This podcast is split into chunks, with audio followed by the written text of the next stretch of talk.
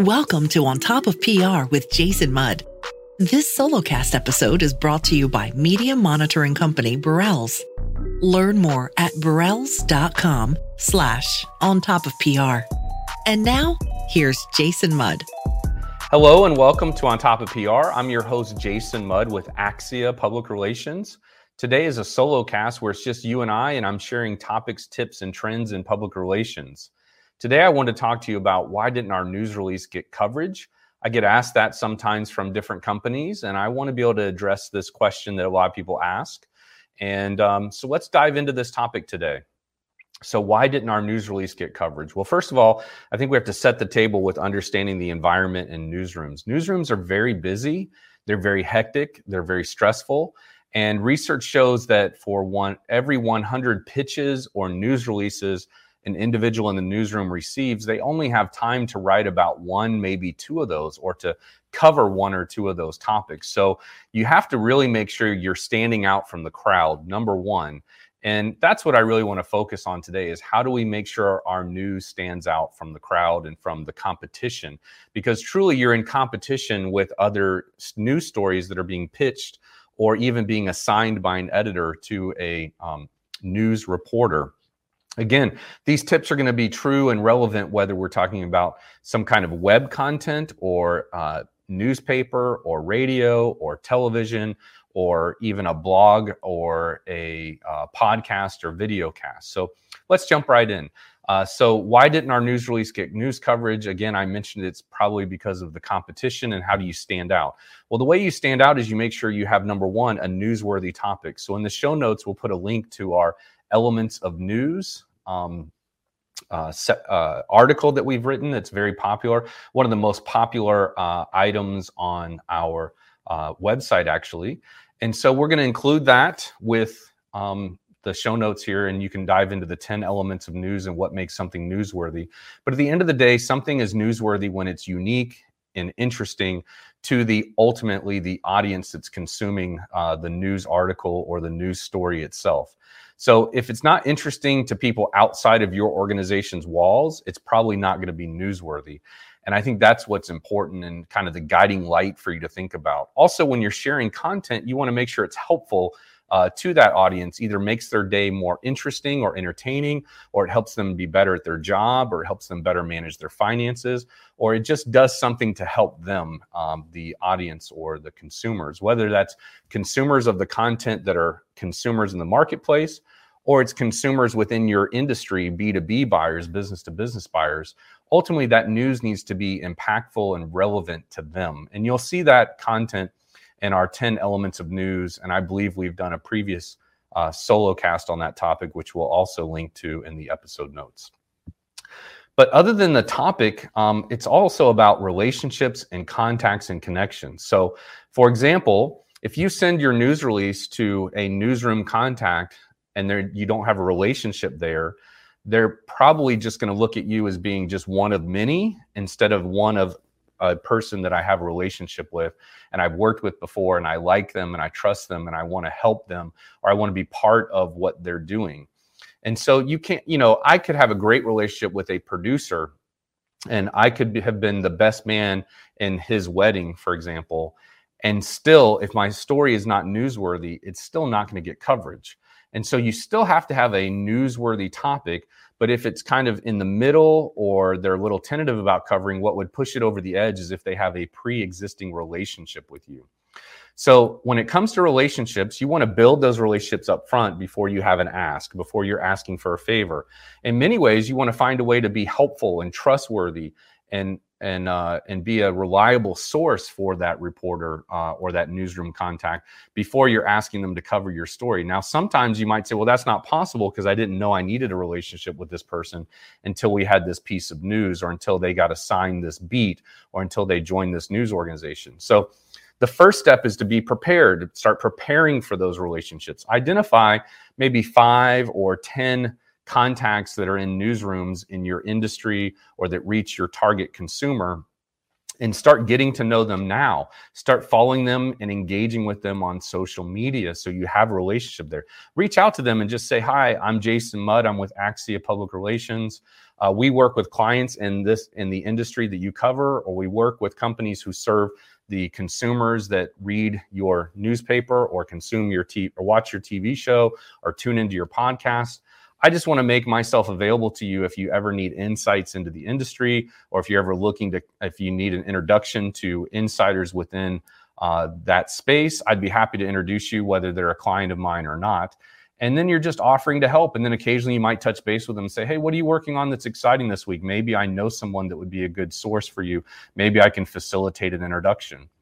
And then perhaps as you hear things within your industry or your community, or in the beat that they cover, you can bring and make those introductions in a non-self-serving way. In other words, making those introductions to people that aren't paying clients of yours, or not people that you work for, or not your employer, for example, just to build that trust in that relationship. You know how to build a relationship because you have relationships in your life. So how did you make those relationships?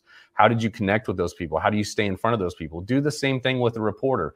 Now, obviously, you can't offer to bribe them or buy them something or do something nice for them that has a monetary value, but you can start to become a trusted source. And if they'll allow it, maybe you could meet them for a meal or drinks or a networking conversation through Zoom or something like that. But you know how to build relationships. You're in the PR business. So start building relationships with those people before you need something. Secondly, again, the topic has to be newsworthy. Explore the elements of news, but then pitch them at the right time and in the right way. So let's talk about that. So if you're pitching everybody, then you're really pitching nobody. And we've talked about that before. We talked about that, or we will be talking about that with an upcoming episode with Ashley Billings from Axia Public Relations.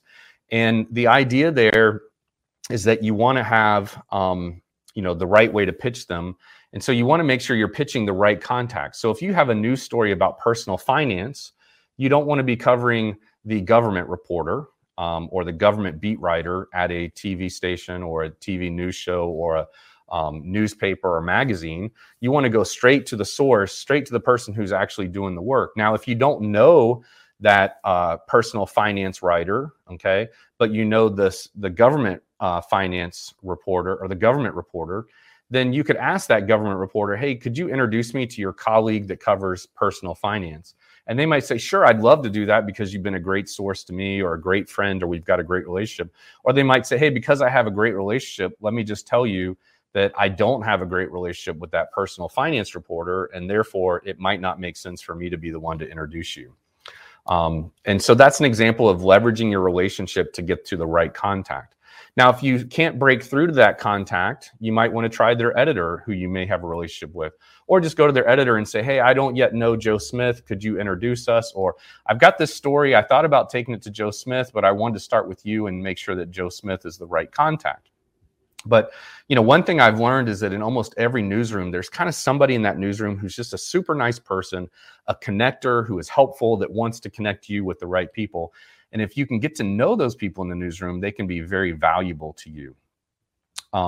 And so could an assignment editor or an assignment producer, or somebody who's just in charge of kind of giving the assignments, because they might know what that person's working on, and they might assign it to a different beat writer than the normal beat writer, because the story you're pitching is newsworthy, but the other reporter who normally covers that beat, they might very well be tuned in and focused on another deadline or another priority story, and just not able to get to your story right now, or the timeline you wanted to get into it.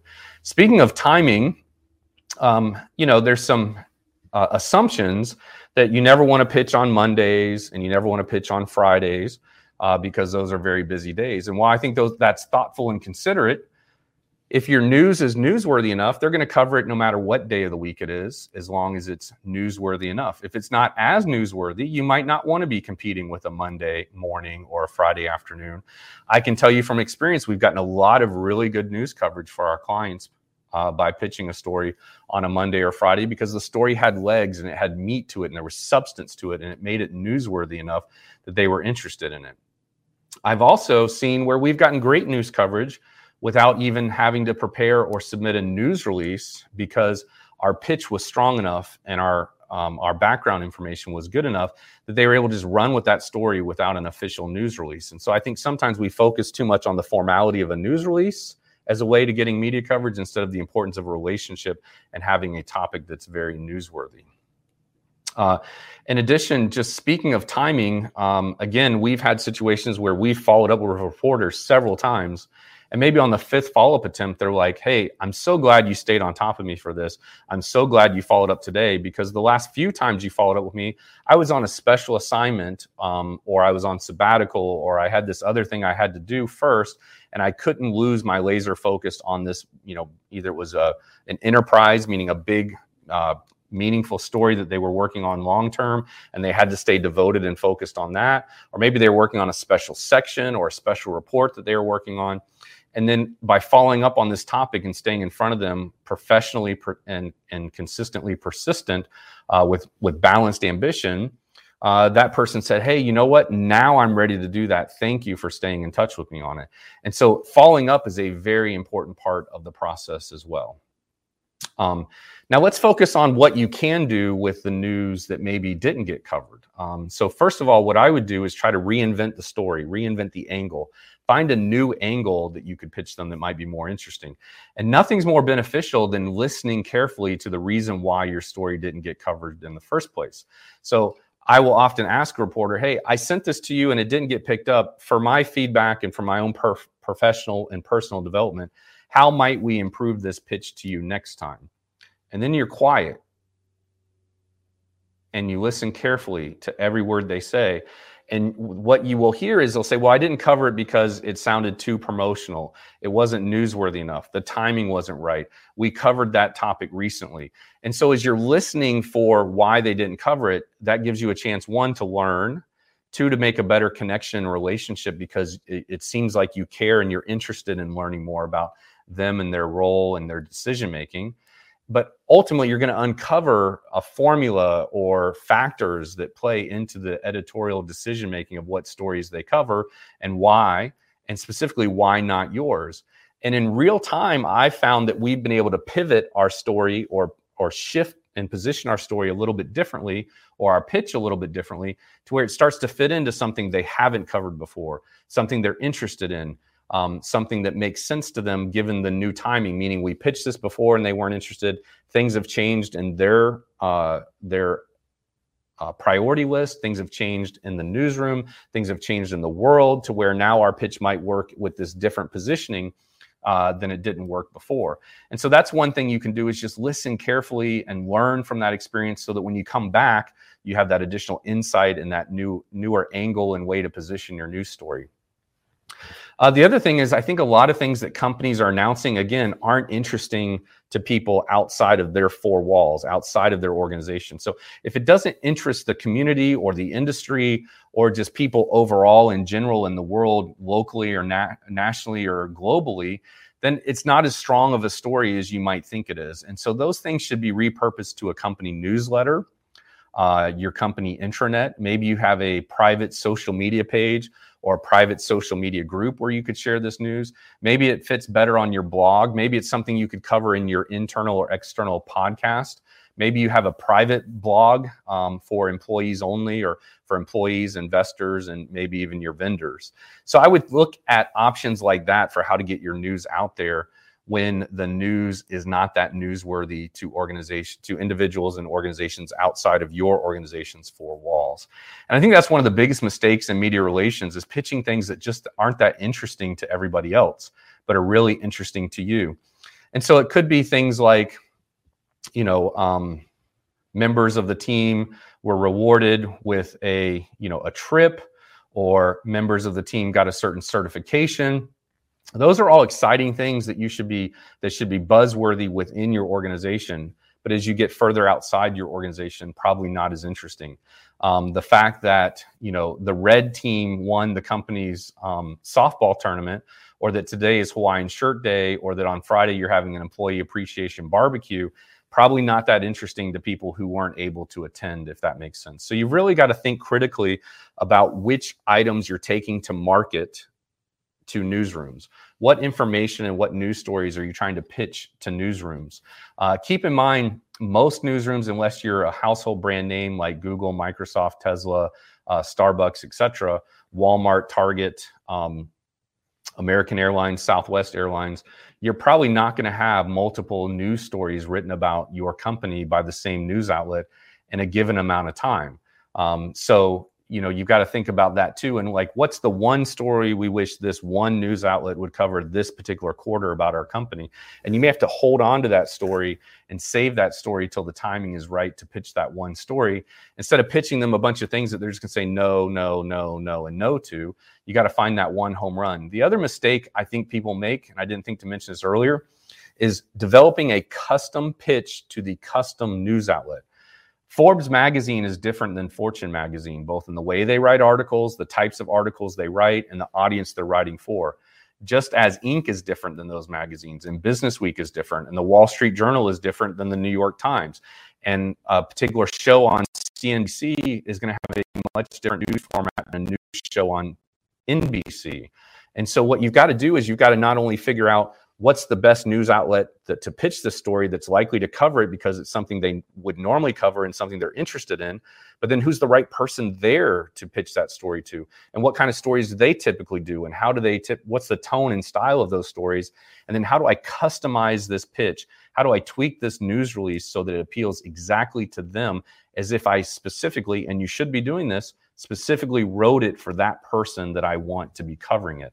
Because if your pitch is just generic, if your news release is just generic and it's for all kinds of audiences or all kinds of newsroom contacts, it's probably going to fail big time. So what I recommend you do is you envision that person that you're writing this for, and then you write it specifically for them. And as you're writing it, you're thinking about them as a persona, as a target. And when you've got it just right, you rest on it. And then you come back to it and you tweak it and you craft it even better and make it tighter and make it stronger. And then when you're done, you start all over again for the other contact you're trying to pitch. And you make it hyper custom for them and what they like to do.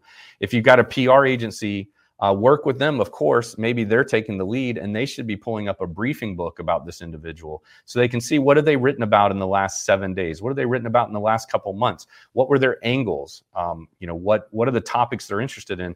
And again, write it just for them, almost like you're serving their favorite meal to them, to where it's so irresistible and so delicious and they're so excited to have it that they're going to write about it and they're going to tell others about it.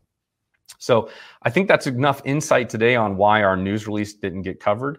If you have more questions about working with the media and earning media coverage, we're going to put a link in the show notes to our ebook, which is all about media relations and what newsrooms tell us about why some news stories fail and why other ones succeed. And if you have any follow-up questions about this topic, I hope you'll leave a comment or ask us through social media. We'd be thrilled to get back to you and answer those, and maybe even record a solo cast just like this, just for you, based on your unique topic and question. So this has been Jason Mudd from Axia Public Relations, helping you stay on top of PR. Thank you for tuning in. This has been On Top of PR with Jason Mudd. Many thanks to our SoloCast sponsor, Burrells, for making this episode possible. Burrells has a special offer just for On Top of PR fans. Check it out at burrells.com/ontopofpr.